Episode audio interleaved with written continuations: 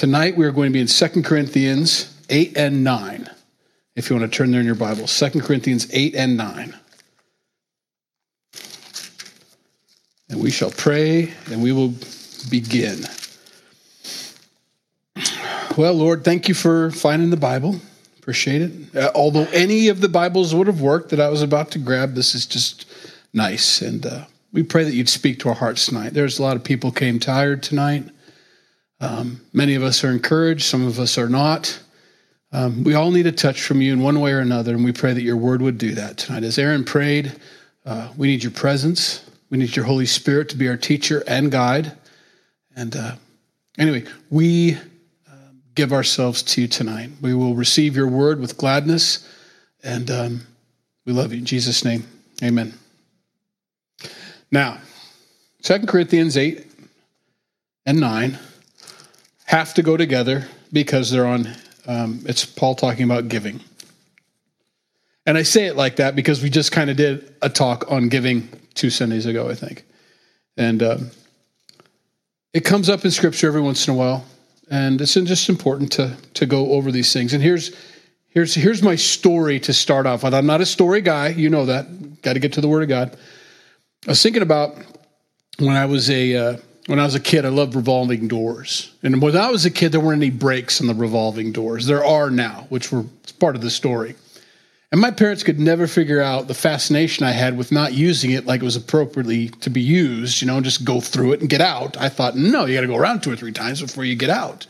And I would do that, and you could get it going pretty fast. Now, though, they're automatic.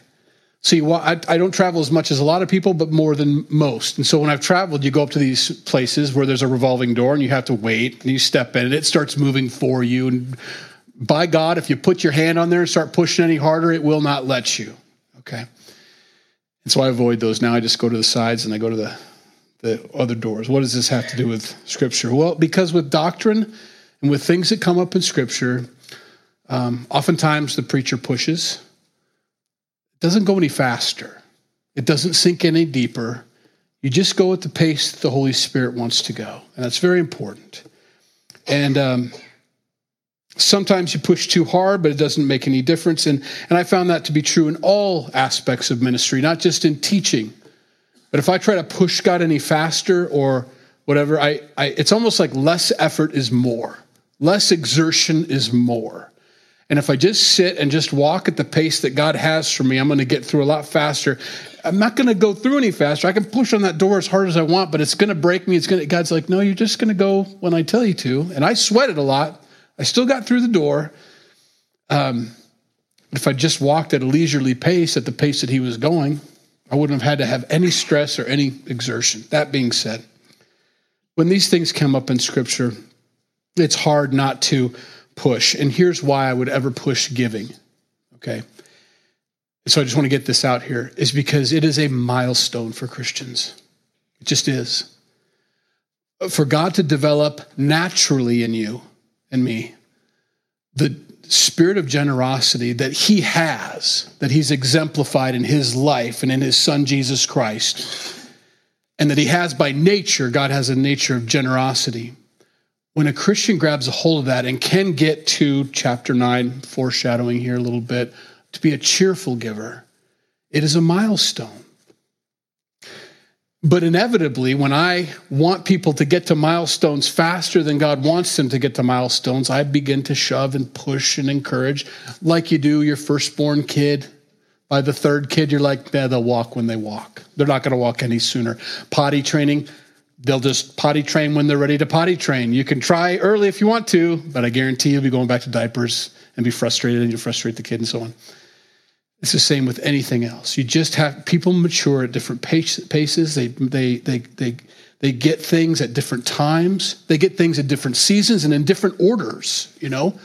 And so with that, here we are in God's Word, and he's very faithful to hit chapters 8 and 9, and it's about giving.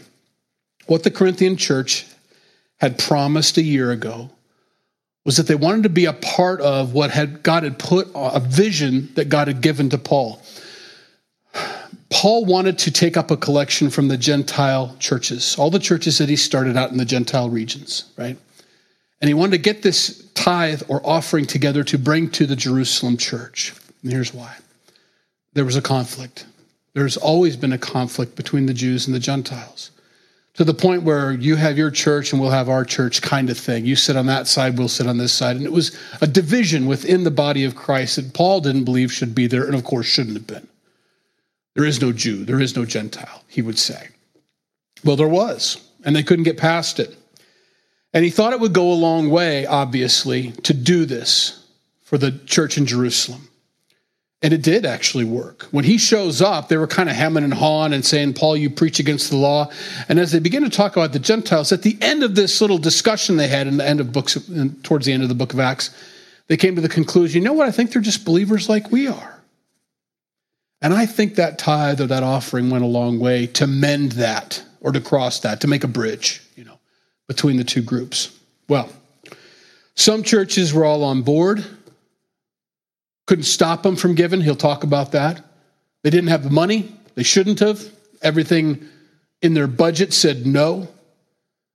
But they did anyway, and Paul's going to talk about that. Now, the Corinthian church, on the other hand, heard about it, and they were like, yeah. But they never followed through.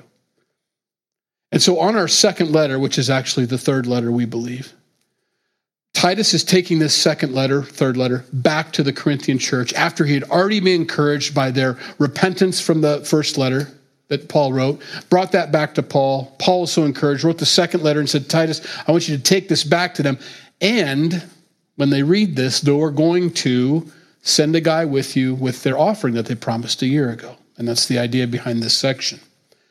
So he's going to try to explain it to them. And as he tries to explain it to them, some of us will hear it tonight. Some of us won't. It'll take 2 or 3 or 4 or 5, 6 more teachings before it hits. It's just how it is.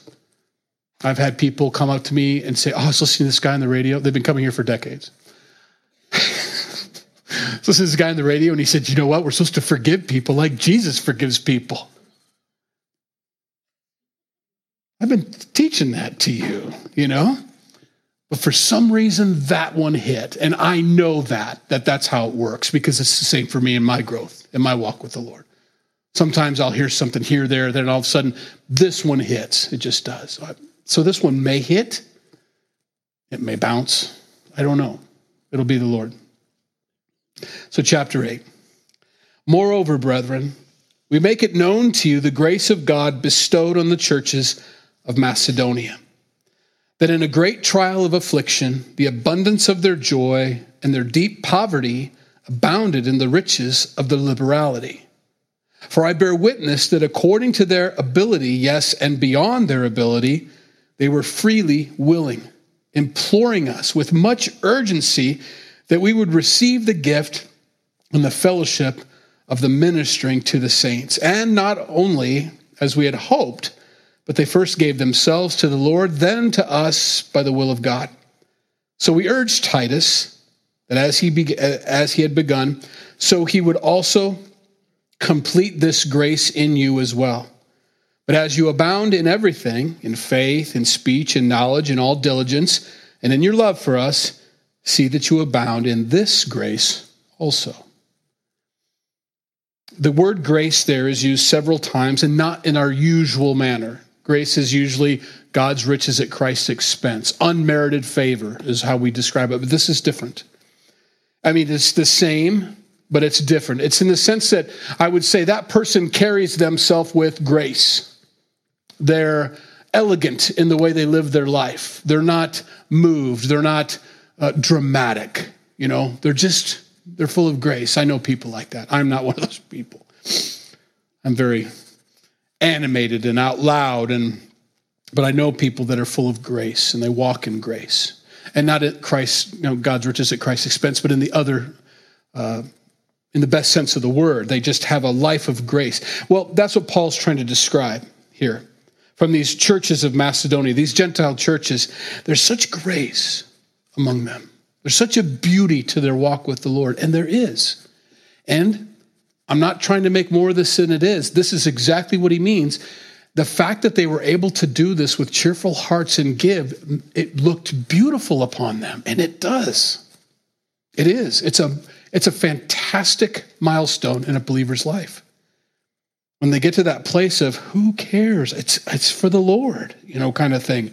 And that's what they had. And he says there's this grace that they have. And they were in great trial and affliction. I mean, it was difficult to be a Christian everywhere at this time, but especially in Jerusalem. Jerusalem was surrounded by, see, in the Gentile area, lots of gods. We know that, right? When Paul tries to preach at Athens, there's, I see you have many gods there. So when they talk about Jesus, they're like, yeah, he's that. He just put a statue up next to Apollos over there. They didn't, it's one of 100. Jerusalem's a little different. Jerusalem is, that's God's city. That's where the temple is. That's where Judaism is, you know. So to break, they didn't have a lot of other temples there at all, you know. So when you bring Jesus Christ, that's a big deal. That is walking away from the faith. That is renouncing the God of Moses, the God of Abraham, the God of, it was a big deal there. So, although it was difficult and there was a lot of things going on here in these Gentile churches, there was a bigger deal going on in Jerusalem. There was a lot of defense there. And so you can see why the Jerusalem church had still this hankering or this affinity for the law. It kind of kept them... They didn't get beat as hard if they kind of said, yes, yes, yes, of course, circumcision. Yes, yes, yes, of course, you know, this, that, the other thing, offering sacrifices, lamb sacrifices, animals, of course, and Jesus. You know, it was their compromise. It was wrong, but it was their compromise. Paul says, these folks, I couldn't stop them from giving. In fact, he says there, they were freely willing, imploring us with much urgency. Now, why would they do that if Paul wasn't like, look, you guys can't do this. You don't have any money. You shouldn't be doing this. Like, don't deny us the opportunity to be a part. You want to bless Jerusalem? We do too. They considered it an honor. They understood what Paul said, that we're the wild olive branch and that we were grafted in. We understand who the root is. We understand who the originals are. We know that Israel was chosen. They may be cut off, but we know that we were grafted in because of them. And there was an honor and a respect for the nation of Israel and for the Jew, for the Hebrew. And so like, are you kidding us? We've got to be a part of this. So they implored us with much urgency that we would receive the gift and the fellowship of the ministering to the saints. We want that fellowship with them. You know, we know they misunderstand us. We know they don't like us. We know they still think we're kind of dirty and all that, but we want to break that. You know, they want to be a part of it. Beautiful. And they said, not only in what we hoped, but it's way beyond. And so we told Titus, take it, you know, take this letter to you and see if the Corinthians want to fulfill their oath, their promise. And it isn't like they have to. Paul's not going to, I mean, Paul is a way of, he's not manipulating, but he is pushing a milestone here for them. Because they said they were going to do it, and they didn't. So here's Titus, and we're going to talk about this. He takes 2 chapters of this letter to talk about this. You think he wasn't nervous about talking about giving and money and stuff like that when it comes to Jesus Christ? Of course he was. He wants it clearly understood the purpose of him writing this is not to line his pockets, but is truly from what God wants to do. He wants to bridge this gap. So we continue on. I speak not by commandment, but I am testing the sincerity of your love by the diligence of others. For you know the grace of our Lord Jesus Christ, that though he was rich, yet for your sakes he became poor, that you through his poverty might become rich. In other words, we have an example of that sincere love. Jesus wasn't born into a palace like everybody thought, like the 3 wise men going to the palace of Herod. No, he's not here. He was born where? To Mary and Joseph in the middle of a, cornfield, basically, you know, with the shepherds heralding his arrival, not trumpets, not, you know, legions of chariots or anything like that. It was just some shepherds. And they found him in a manger. When Jesus was dedicated at 8 days, he didn't bring the typical middle income to upper income, you know, bracket offering of a lamb, of a bull, of anything of value. He brought the 2 turtle doves, the 2 doves. That was the least that you could bring to dedicate. It was the poor man's offering, and his mom and dad brought that, you know. So, and that was before obviously the king the kings came. Anyway, it was out of the poverty. So Paul's saying, we want to test your sincerity of love. Can you imagine saying that today? We just wanted to test your sincerity to Jesus Christ by your giving. Yeah, you talk about a revolving door in a church. That's what Paul says. I'm testing the sincerity of your love by diligence of others. I want to see that. I want to see that. And in this, verse 10, I give advice. Just advice, not commandment. Seems switched there. It is to your advantage, not only to be doing what you began and were desiring to do a year ago, but now you also must complete the doing of it, that as there was a readiness to desire it, so there also may be a completion out of what you have. For if there is first a willing mind, it is accepted according to what one has and not according to what one or what he does not have. I'm not asking you to give what you don't have. I'm not asking you to do anything like that. I'm asking you to do what you said you were going to do a year ago. I get excited too sometimes. I think we all do. You feel a move of the Holy Spirit. You know, go to a conference, read something in the Word. I don't know. You just have those moments where you're full of faith all of a sudden. I'm going to do it. You know, if I let too much time pass between that moment and the actual doing of it, it fades. I lose it. I don't know what it is. It wasn't emotion. It wasn't hype. But it is a lack of me acting upon what God called me to do, and we start to think it through. And you're kind of being, well, I don't know. See, I've got a letter in my truck right now that proves it. A letter that I wrote as soon as I got back from the conference down in St. Joe. I'm embarrassed to admit it, but that's what I'm here to do. I wrote a letter of thank you to Grace Calvary Chapel, much bigger church than ours. And they hosted this conference, and they paid for this conference, and they even sent me a check for filling in at this conference, okay? But this was before I knew that check was coming. And I got it on my heart. I said, why is it that they have to foot the bill for all of us Calvaries? That's not fair, you know?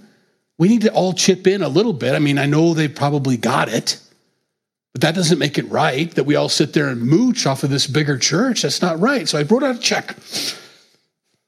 And I wrote a thank you note. I said, I know it's not much, but please accept this from our fellowship. Thank you for doing this. Thank you for hosting. It's still in my truck.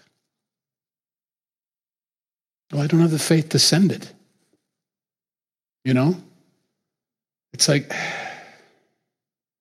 just didn't have the faith to do it. It's going out tonight, by the way, just so you know. Can't say that out loud and still keep it in my truck.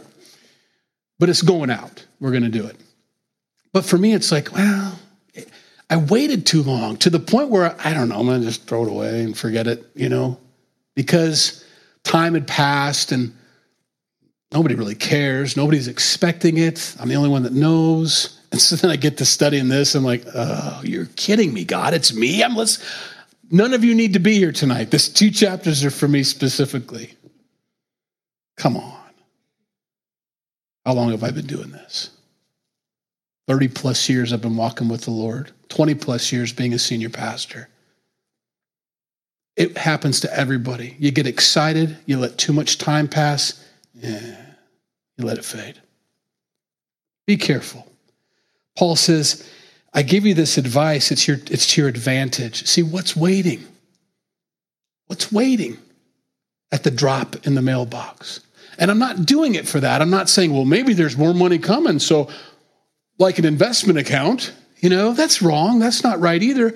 But Paul is trying to bring out a law almost, a spiritual truth. It's to your advantage to do that. It may not come back monetarily, even though the Word of God says that in some places that, you know, you sow and you reap and so on. Fine. But sometimes you reap something different. It doesn't have to be tenfold cash. It could be tenfold something else, more faith, just encouragement, just wow, you know. It doesn't have to be monetary. I want you to do what you were desiring to do a year ago, and I want you to not only be excited about doing it, but actually do it. Doesn't that remind you of James? Don't be hearers only of the Word of God, but be doers of the Word of God, you know? So, I want you to complete this. And that's why Titus is coming. Verse 13, for I do not mean that others should be eased and you burdened. I don't want you to give beyond your abilities. I'm not asking you to get your credit cards out and max them out at 18% interest. No, of course not. But by inequality, that now at this time, your abundance, which Paul must know that they must be doing okay at the Corinthian, in Corinth, may supply their lack, Jerusalem. That their abundance also may supply your lack, that there may be equality. As it is written, he who gathered much had nothing left over, and he who gathered little had no lack. Paul's trying to show something here. It's not karma. It's not what goes around comes around. Those are some of the terms the world uses. But there is a truth that those phrases try to hit upon in Christianity is, you do reap what you sow. You do. He says, and you have no idea by helping that poor person out while you're doing well, you may be in that position someday. Of course, nobody thinks that way. Well, I'm never going to be there. You don't know. Paul's saying maybe someday they'll be able to supply your lack. Persecution has long arms. We don't know what's coming. Maybe we're seeing Jerusalem get hit hard now, but it's coming our way to the Gentiles. And maybe when it hits us, it'll be less on them, and maybe they'll supply. Who knows? But just let's even things out here, he says. Beautiful. But thanks be to God, who puts the same earnest care for you into the heart of Titus, back to Titus, the deliverer of this letter. For he not only accepted the exhortation, but being more diligent, he went to you of his own accord. And we have sent with him the brother whose praise is in the gospel throughout all the churches. And not only that, but who was also chosen by the churches to travel with us with this gift, which is administered by us to the glory of the Lord himself, and to show your ready mind. Avoiding this is what we're trying to avoid, that anyone should blame us in this lavish gift, which is administered by us, providing honorable things, not only in the sight of the Lord, but also in the sight of men.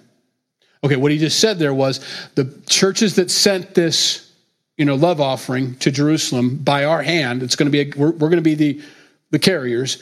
They sent a guy with us for accountability, plain and simple. We're going to be accountable.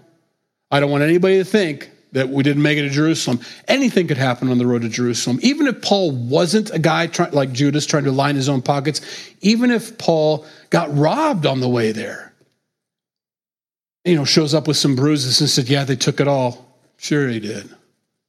What rock did you hide it under, Paul? He brought guys with him. Witnesses, He says, because I don't want this to be, I want to do this, but I want to do this right. You can understand that. It's good. Smart. Accountability. Verse 22. And we have sent with them our brother, whom we have often proved diligent in many things, but now much more diligent because of the great confidence which we have in you. If anyone inquires about Titus, he is my partner and fellow worker concerning you.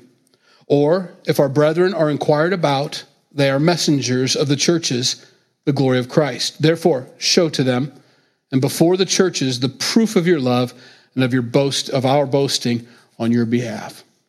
So I'm sending you these two guys with this letter. The letter proves that it's from me, that these guys aren't just showing up saying, yeah, Paul sent us.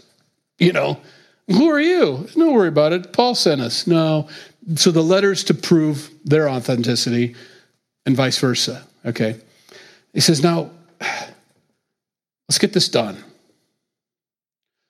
We don't know what took them a year. Maybe there was a moment where they thought they could give more in a year than they could at that moment, so they thought they'd wait a little bit. Who knows what it was? And that's why he says, I don't care what you don't have to give. We just need to do this normally. It's not about the amount. It's about the heart. That's what he's trying to get at. It's about Jerusalem seeing your heart and your love for them. It isn't about whether you can give them an extra this, that, or the other thing at the end of the year. Let's just get this done. And so I've sent Titus to you with these other guys, and they're going to receive this from you so that we can wrap this thing up, complete this promise. Chapter 9. Now, concerning the ministering to the saints, it is superfluous for me to write to you, for I know your willingness, about which I boast of you to the Macedonians, that Achaia was ready a year ago, and your zeal has stirred up the majority. So you see what happened here, right? He goes to the Corinthian church and says, yeah, absolutely, let's go bless Jerusalem, do it. Catch us next time around on your way back. We'll give it to you. And so he goes to Macedonia, to all these other churches. Hey, yeah, Corinthians are in. Well, we want to be in too. And he goes to all these places. Now he's back to Corinthians. He's like, you guys never followed through, you know. Everybody else followed through based off of your promise, but you never followed through. Oh, so he actually got to write a check. Well, yeah, kind of. Your zeal has stirred up the majority. Yet I have sent the brethren, lest our boasting of you should be in vain in this respect, that as I said, you may be ready. So I'm warning you ahead of time. I'm coming, you know. I'm not going to surprise you with a love offering and pass around the, you know, Kentucky Fried Chicken bucket. I don't know if you've ever been to those kind of outreaches where, well, they happen. California had a lot of them. I went to a few of those places, you know. And you'd be a big, huge auditorium, and here come the new Kentucky Fried Chicken buckets, and everybody put their money in, they pass it all the way around. Yeah. And they'd all collect it at the front, and we'd pray over it and so on. Anyway, I was surprised. Didn't know anything about giving at the time. Brand new believer. And I'm like, I got like $5 in my pocket, and I need that to get out of parking, because I had to pay a parking attendant on the way out. You know, you're in L.A., that's just how it is. I was surprised by it. I'm like, well, by faith? No, I got to get my car out of the parking lot, so I didn't give. You don't care. The point is, Paul writes this letter so that it's not a shock. You know, it's not a surprise to them. I don't want you to be, whoa, they need our money. No. But he does keep saying one thing over and over, and I don't know if you picked up on it. We've been boasting about you. Don't let it be a lie. And to find that in Scripture and call that not manipulation, we need to know that. He's simply, as a good brother, saying, this is what you said. We expect you to do it. And as a brother in the Lord, it's what you said. I want you to do it, you know. And I'm not going to let it slide, basically. Wow. You know, he can say that because he doesn't benefit from it. I think that's important, you know. He doesn't benefit from this, and he's made sure they know of that. Lest if some Macedonians come with me and find you unprepared, we, not to mention you, should be ashamed of this confident boasting. Therefore, I thought it necessary to exhort the brethren to go to you ahead of time and prepare your generous gift beforehand, which you have previously promised, that it may be ready as a matter of generosity and not as a grudging obligation. You know, nobody wants that. Have you ever received a Christmas present where someone tossed it at you? You know, Merry Christmas, you know. Jerry, enjoy it. Cost me 2 paychecks, just so you know. You know, thanks, I guess. You know, you can take it back. You can get a refund. I didn't ask you to do this kind of thing. No, I wanted to, you know. And so Paul's coming to the Corinthian church. I don't want it to be like that when I show up, you know. And God doesn't want it like that either, ever from us, ever. And that's why we have to be careful as a fellowship that we don't ever do that. And that's why we don't take an offering here, because I've never felt comfortable. We're supposed to say receiving an offering. When you say take an offering, you're supposed to, you know, pile drive someone. You don't take, you receive. Okay, all right. Wrong word, sorry. We don't do that. We leave it the box out there, just as a silent witness, that that's an act of worship, just like singing or praying or hearing the word of God. It's all worshipful. I don't go around beating people for not singing during worship, you know. Come on, louder. You know, how uncomfortable that would be. And so you got to be careful about that. And I think passing the plate can look like that, although there's nothing wrong with it, especially if it's an act of worship, but sometimes it's not viewed that way. I've actually had people come here, say, oh, so glad there was no passing of the plate. So tired of churches always begging for my money. Okay. At that moment, I'm like, we need to pass a plate, because they don't get it. They don't understand, you know. Anyway, so we don't do that because we never have, and because God's always supplied our needs, and we've always kept the ministry within the budget provided. We don't have a budget.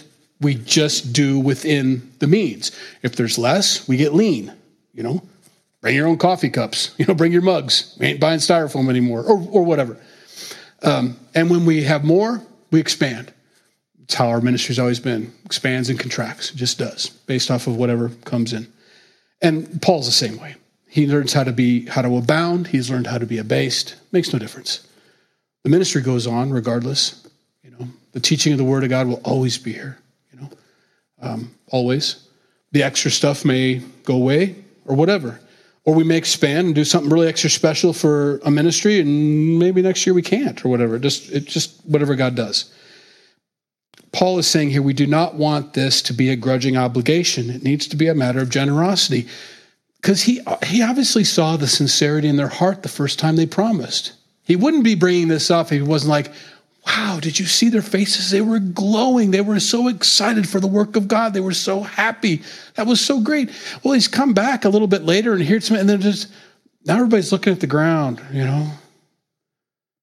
We're kind of over that moment. And Paul's like, no, you need to stir that back up again. That was a great moment. And not because of the money, but because of your hearts.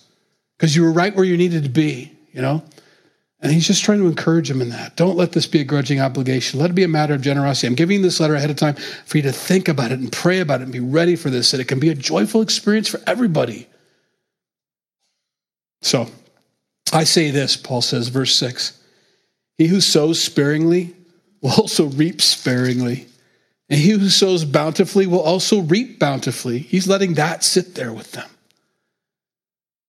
So just when he thought, I don't want it to be grudging. I don't want you guys to feel like you have to. And I just want you to know if you reap sparingly or you sow sparingly, you're going to reap sparingly.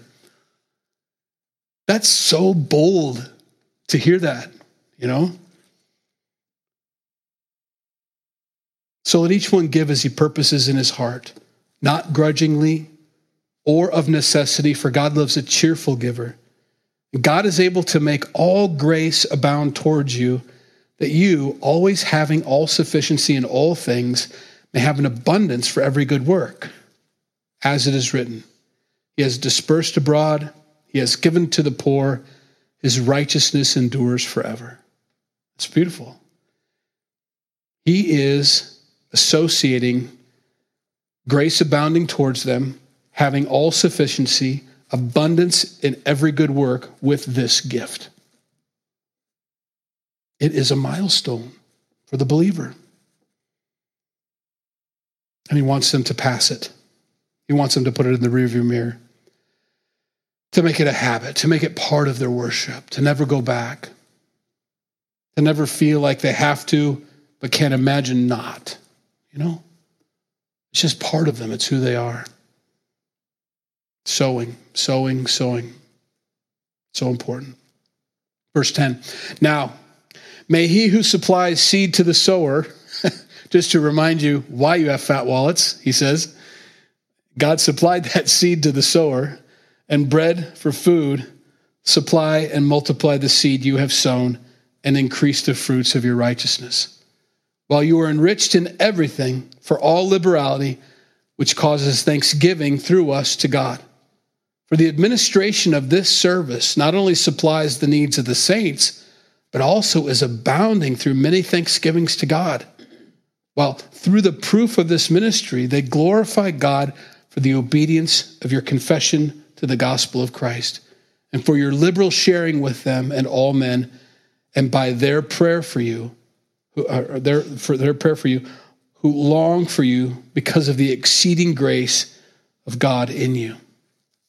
They're blown away by the fact that you Gentiles, whom we've shunned, you know, who've thought of, you're filthy, we can't eat with you, you know, you have no business, we filled your court of the Gentiles where you're supposed to come meet our God, and we wouldn't let you because we turned it into a den of thieves, you know, that you would do this for us. That grace goes on so long in the Jewish people's hearts. It restores so much brokenness. And it's not about the money, it's the heart behind it is what Paul's saying. They're going to get this money, and they're going to, first of all, give praise to God for it. Already you've won, you know. They're praising God for this, you know, wonderful work that's come their way, this total surprise, this complete blessing, this unexpected fall, windfall for them. And they're going to see you. They're going to see you differently. Beautiful. He says this is a win-win-win, not just for them in two different ways, but for you. And not just because it's your obligation to make things right. Of course it's not, Gentiles. They're the ones that thought you were the offscouring of the earth, basically, before you got saved and even after you got saved. No, this is going to do wonders for the body of Christ to be healed and brought together. It's important. He says, thanks be to God for his indescribable gift. Now, he ends with that verse, because that automatically brings them to Jesus Christ and the unbelievable gift that God gave to us, the spirit of generosity towards us. He didn't need to do any of that. It wasn't his responsibility to reconcile us to him. It was our responsibility to reckon ourselves back to him. We're the ones that broke the contract. We're the ones that sinned. And yet he's the one that brought the gift. He's the one that laid it out, laid out his own son, made the way for us to come back to him. And so he leaves it with that. He says, this is nothing more than an act of worship and a response to what God's already done for us and shown us. So there, we did it.